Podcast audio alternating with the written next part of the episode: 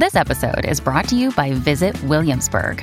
In Williamsburg, Virginia, there's never too much of a good thing. Whether you're a foodie, a golfer, a history buff, a shopaholic, an outdoor enthusiast, or a thrill seeker, you'll find what you came for here and more. So ask yourself, what is it you want? Discover Williamsburg and plan your trip at visitwilliamsburg.com. When you need mealtime inspiration, it's worth shopping Kroger, where you'll find over 30,000 mouthwatering choices that excite your inner foodie. And no matter what tasty choice you make, you'll enjoy our everyday low prices, plus extra ways to save, like digital coupons worth over $600 each week. You can also save up to $1 off per gallon at the pump with fuel points. More savings and more inspiring flavors make shopping Kroger worth it every time. Kroger, fresh for everyone. Fuel restrictions apply.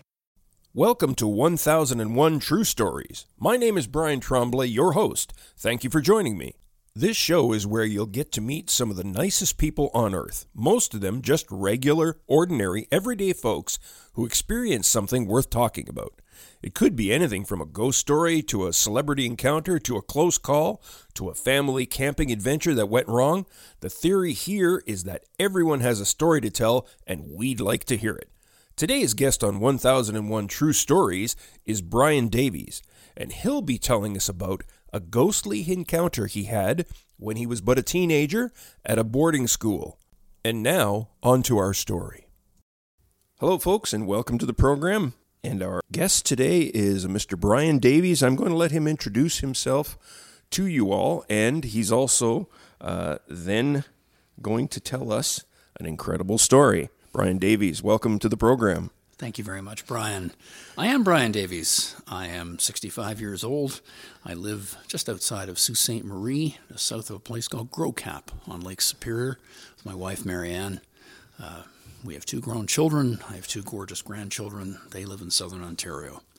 And locally, I'm very proud to lead a publishing company called Tagona Press. And I have been involved in writing and creative projects for a long, long time. And uh, in my earlier days, my formative years, as one might say, Brian, um, I attended a, uh, a, private boys' school, as it was then, um, in Oakville, Ontario, Appleby College. And uh, my story relates to a, an, an, incident in which I was involved in April of 1977, which has never, ever left my mind. All right. Are we hearing an exclusive here kind of thing? You don't tell this story very often, do you? I, I don't tell the story very often. I, am not shy about telling it, but it, it's it's something that really, as I reflect on one's life, as I just turned 65 at New Year's Eve, oh. I, I was a New Year's Eve baby nice. in those days. Uh, it it is something that I started reflecting upon, and I realized that in my life I never really have had what one would call an encounter hmm. with a supernatural event. Okay. As you know, through our friendship, um, I'm an active uh, outdoor person. I love yes. snowshoeing. I love biking, running, um, kayaking, especially kayaking on beautiful Lake Superior. And I will admit a few times to have been felt the power of nature, that sort of wonderful, supernatural feeling that one gets in the outdoors. But I've never ever had an encounter with what I thought was a ghost, mm-hmm. except once and it was April the 16th of 1997 at Appleby College. Excellent. All right. And, uh, well, I'm just going to let you go ahead and work us into the story and uh, tell this all how it came about. Sure. And, Perhaps. and actually, and I'll interrupt, sorry, but we even know who the ghost was of, don't we? We indeed we do. Oh, excellent. See, that's different. This isn't just some disembodied spirit and it's and it is someone who was never a part of my life. Interesting, except my Appleby life. Correct. Okay, the so, floor is yours. So, just a brief background, I suppose, Brian, about Appleby College. Um, it uh, is today a extremely prestigious, elite level North American um, coeducational private school. Seven or eight hundred students, I believe, Oakville, Ontario, on the shore of Lake Ontario. Um, I say elite not just because of the tuition fees, which today, Brian, if you board, exceed $90,000 per year. Ouch. but the school, all accounts, is a remarkable educational opportunity for those who get to attend. And when I won a full scholarship to Appleby in, in 1973 to enter grade 10 then, I had the same benefits. It was an all boys school, grade 4 to 13 in those days. 430 boys uh, total, 290 in the senior school, the high school, grade 9 to 13. And I was a boarder, and I boarded in a residence called Colley House. And Colley House was the original school building from when the school was founded in 1911. In those days, just one building, 60 boys, as I understand it. But our residence called Colley House, one of three. And um, uh, uh, Appleby was a wonderful place for me, uh, a place where academics were important, sports were compulsory, and the extracurricular opportunities were remarkable. We had amazing teachers, then masters as they were known in those days. And in the mid 1970s, Appleby, like Upper Canada College, like Ridley College, like St. Andrews College, uh, were were those old line sort of quote unquote English boys schools, kind of transitioning into the modern era. Mm-hmm. But uh, for example, Appleby's colors were the double blue, dark blue, navy blue of Oxford and Cambridge from England. The original uh, founding headmaster, a man named Guest, um, came from that tradition.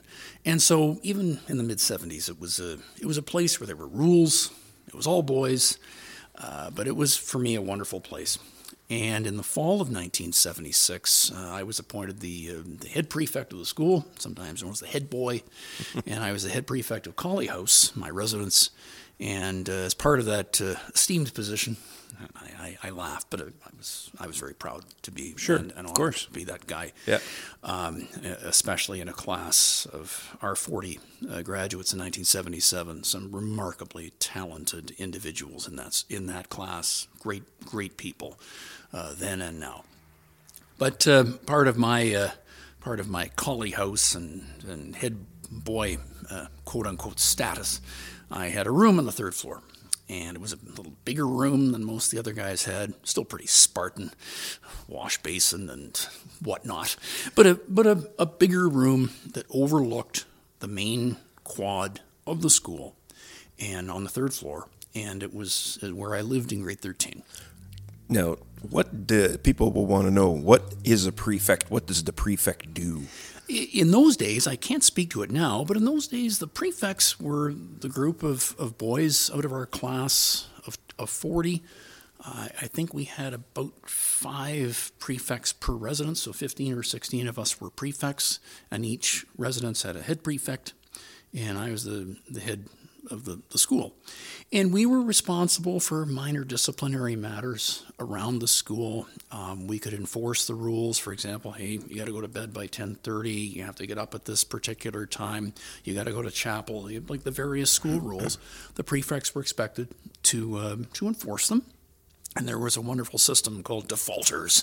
if you breached a, a, rule, you had to get up at oh, I think it was six forty-five in the morning and do some sort of chores around the school. Okay. Uh, in all seasons, but but the prefects, looking back on it now, Brian, 40, 46, 47 years later, we were really expected to kind of lead lead the school community. And um, it wasn't too surprising that most of the prefects were the captains of the sports teams, pretty good students, some some exceptional students, the people that were respected by their fellows and expected to set the tone in the school.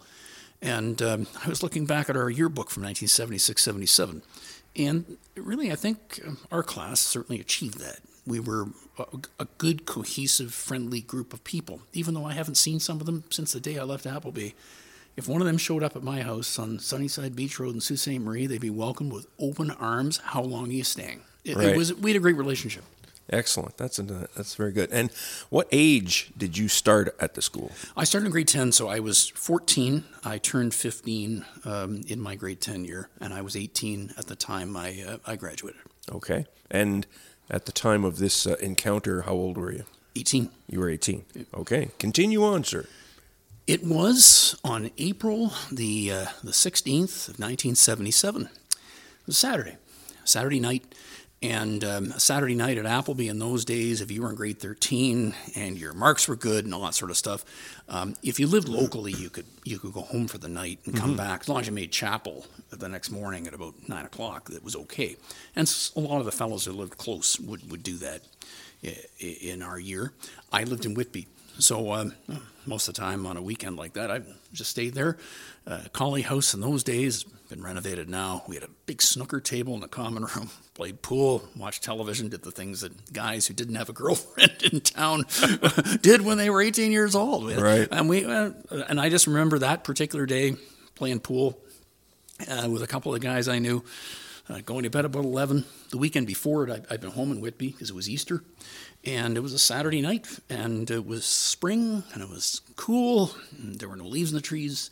And I went to bed about 11 o'clock and was going to get up at about 6.30 like I normally did and get ready to go to chapel in the morning and probably play a little pickup basketball in the afternoon because it was uh, pretty quiet in those days. And you always had sports on offer at Appleby. It was just great that way. Cool. But uh, this night, I went to bed, nothing. I had not been drinking. Uh, uh, I never have uh, consumed cannabis, uh, not, nothing like that. I went to bed about 11. And I woke up, um, not I'd say with a start, but I woke up. I was looking at the wall of my room, which faced the window, which looked out onto this quad that I've mentioned. And there were some old trees.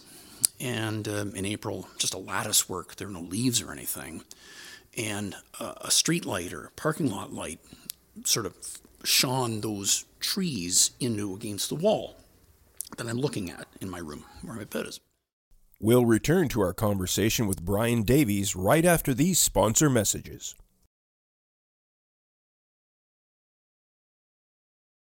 Support for this podcast and the following message come from Corient. Corient provides wealth management services centered around you. They focus on exceeding your expectations and simplifying your life. Corient has been helping high achievers just like you enjoy their lives more fully, preserve their wealth, and provide for the people, causes, and communities they care about. As one of the largest integrated fee only registered investment advisors in the U.S., Corient has deeply experienced teams in 23 strategic locations. Corient has extensive knowledge spanning the full spectrum of planning, investing, lending, and money management disciplines. Leverage Corient's exclusive network of experts to craft custom solutions designed to help you reach your financial goals, no matter how complex they may be. Real wealth requires real solutions. For more information, connect with a wealth advisor today at corient.com. That's C O R I E N T.com. Corient.com.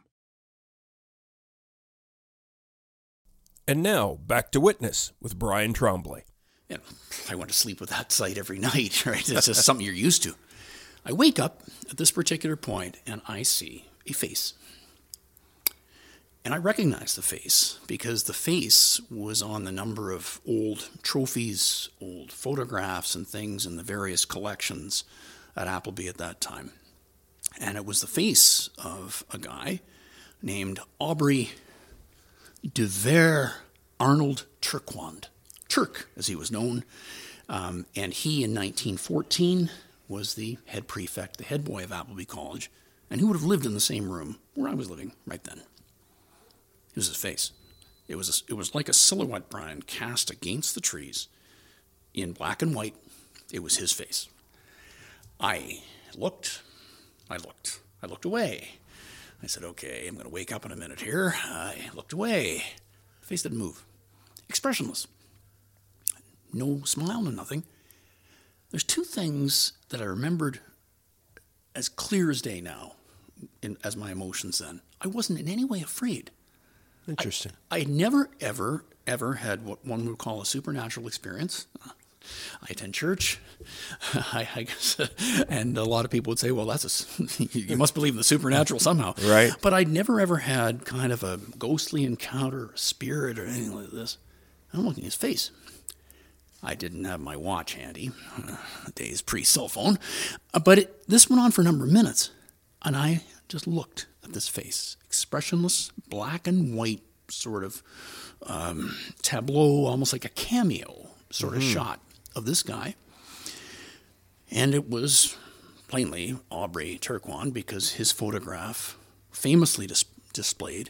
And why was it famous, Brian? Hmm.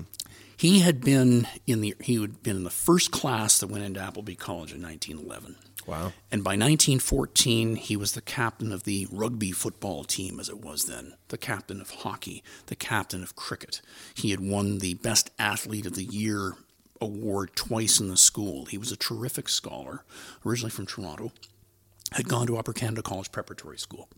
He was the head prefect named in September of 1914 and apparently a great scholar, and to all accounts, just a quote unquote great guy, a leader of young men. And at 18, in November or December of 1914, he left school to enlist in the, uh, in the Canadian Army. And he joined what became the Canadian Expeditionary Force that fought in France. He was with the 3rd Battalion of um, the Canadian Infantry. He was promoted very quickly to sergeant, not too surprising given that this guy was a leader. He deliberately um, reduced his rank to lance corporal so that he could go to France. Wow. And he um, he fought uh, with the uh, with the third battalion, uh, was wounded, and then was killed in June of uh, 1916 at Ypres. Uh, and his body was never found. And he's memorialized now on the famous arch at Ypres. Um, I think it's called the Menin Arch Right. uh, of the guys who were never found. I'm not sure how long Aubrey, Turk, and I looked at each other. I did get the sense he was staring at me. I stared at him. I don't remember saying a word. I do remember very, very plainly going up to my wall and putting my hands on this face. Does that result in any sensations?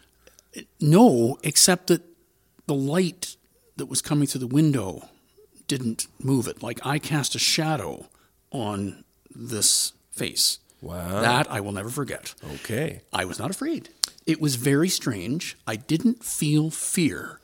I didn't feel calm. I didn't feel contentment. I just, I was just looking at this man, and he was looking, his eyes are looking right at me.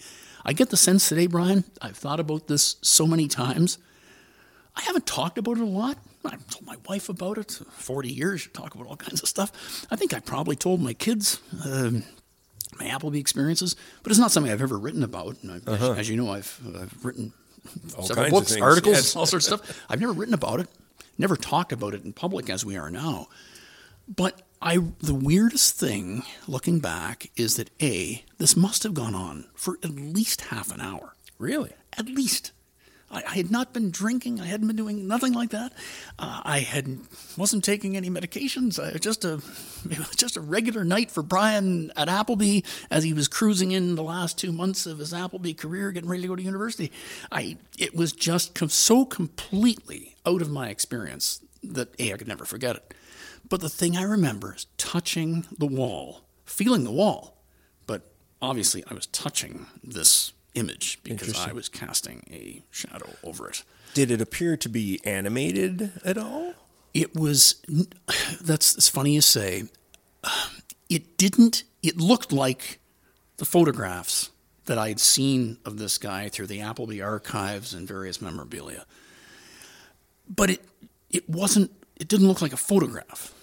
It looked like something real, if you get my meaning. Yes. It wasn't just a projection of a picture. It was something there. And then I sat down on my bed, which was about eight feet away, nine, and kept looking at it. And then all of a sudden, it was gone. Disappeared. In a snap, I went back to the wall. Again, said to myself, okay, when am I waking up here? This is the weirdest thing ever. And I eventually went back to sleep. Woke up the next morning, reflected on this hard. I didn't tell anybody. Uh, they might have thought, "Yeah, it's just, just sneak out to one of the bars downtown, Brian. like, uh, there's a place called the Riverside the boys used to frequent. I see. Okay. But I uh, no, uh, and and it, and I realized then that I had been involved in something very very strange. I didn't do any research into this, Brian, at that time. okay. I I knew who Turquand was. I mean, he was famous. He was he was the first Appleby person killed in action in World War One, so he he had that status. And gee, I remember when I was at Appleby between 1973 and 77, occasionally an old boy, as the alumni were known at that time, would show up who was in that first graduating class of 1914 15. Wow. And they would talk about Turquand as a demigod. He was hmm. a hero. Wow. A very, very like amazing athlete, great guy, great scholar, all that sort of stuff. And so I, I did, I had in, uh, in the past spoken with people who actually had gone to school with him 60 years before. But I didn't do any research into this until a couple months just before I graduated, which was June the 11th of 1977. I just started looking through some material that we had available then at the Appleby Library.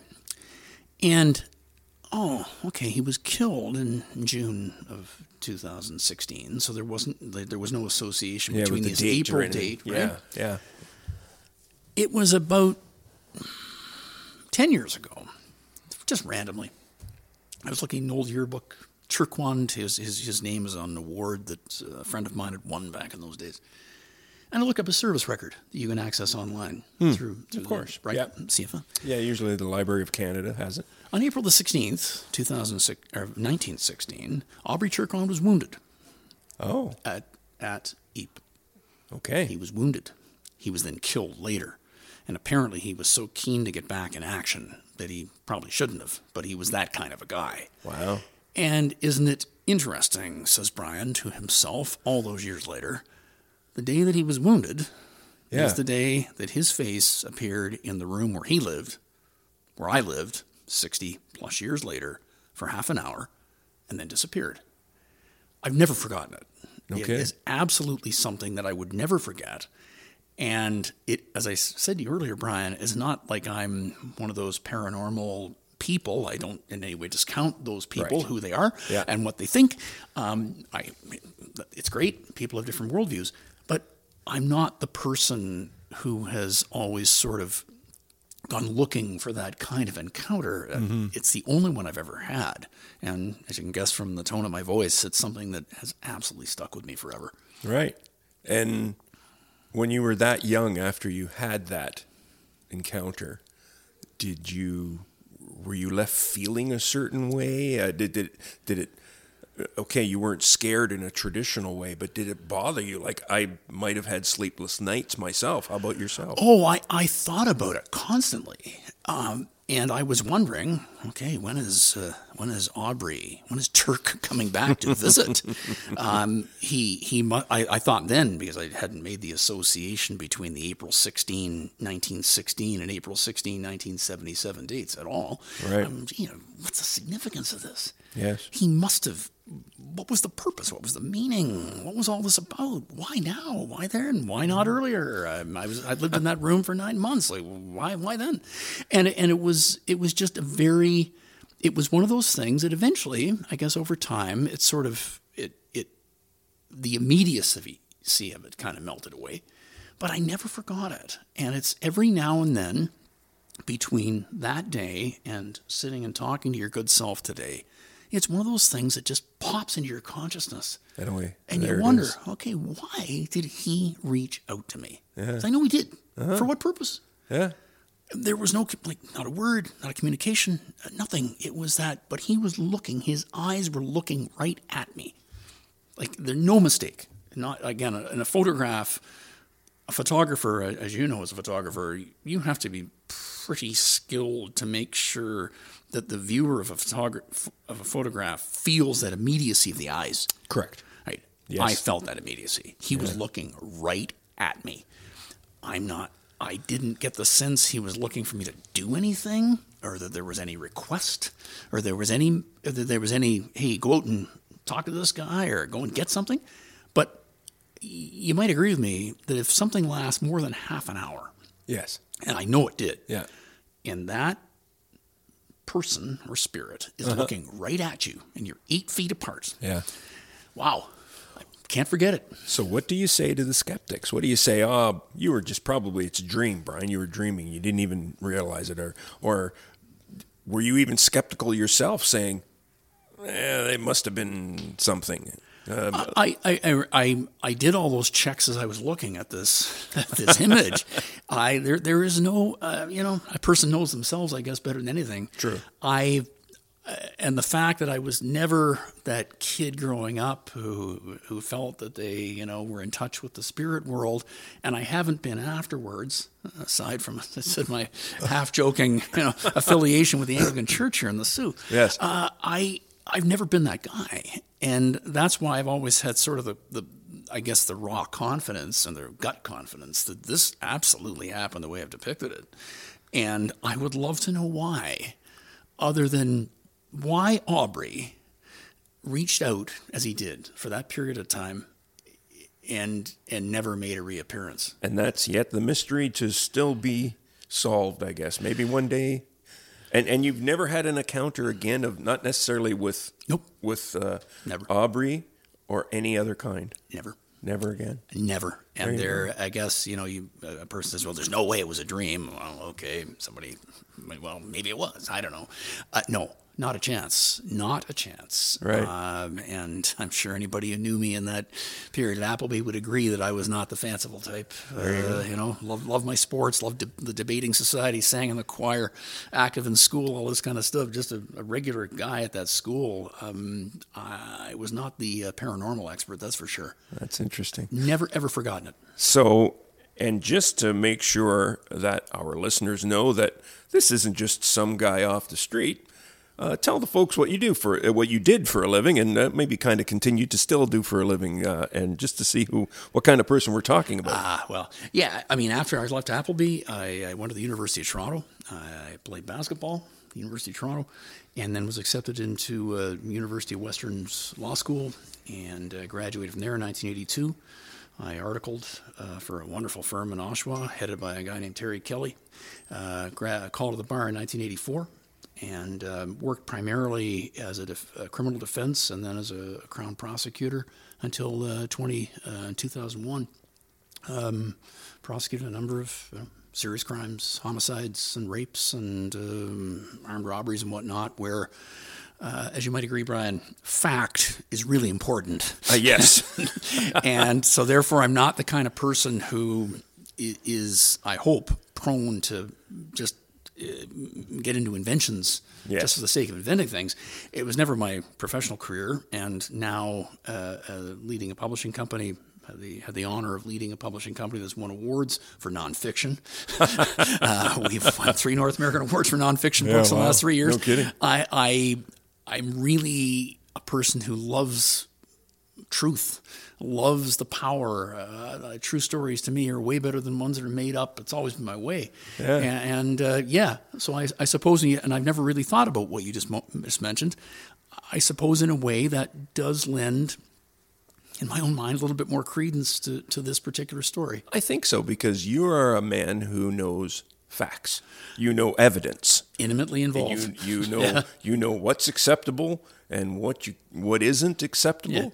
Um, and I guess let me put it to you this way: if uh, if that kind of evidence was given as a defense or something, let's see, because you were on the prosecutor, prosecutorial side, pardon my language.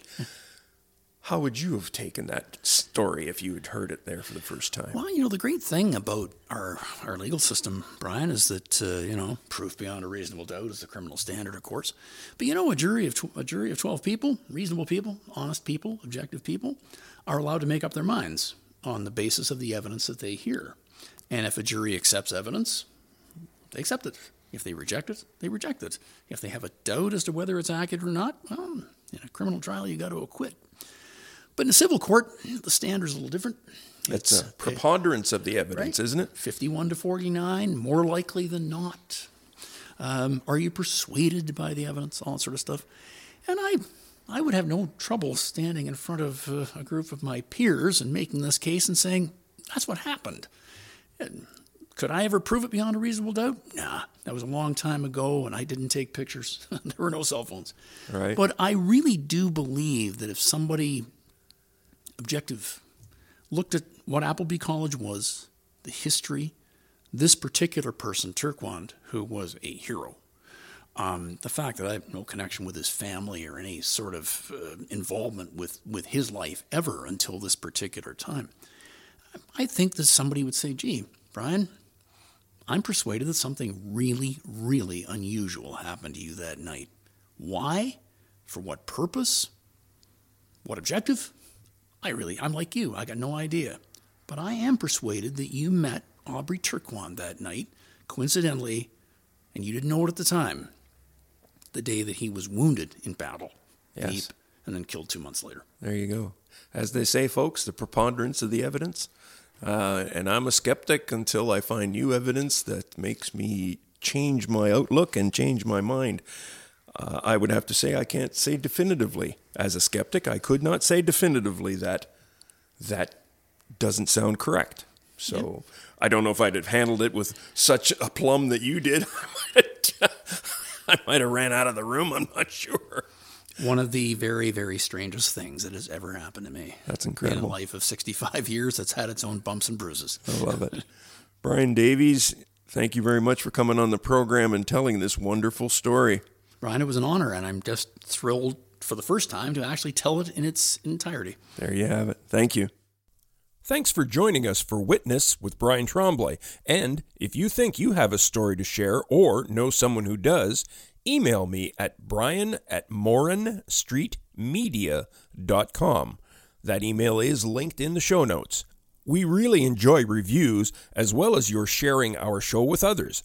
There will be new stories from more interesting people every Saturday at noon Eastern Time.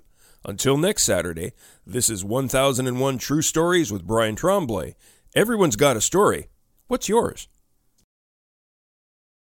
Without the ones like you, who work tirelessly to keep things running, everything would suddenly stop. Hospitals, factories, schools, and power plants, they all depend on you. No matter the weather, emergency, or time of day, you're the ones who get it done. At Grainger, we're here for you with professional grade industrial supplies. Count on real time product availability and fast delivery. Call clickgrainger.com or just stop by. Grainger for the ones who get it done.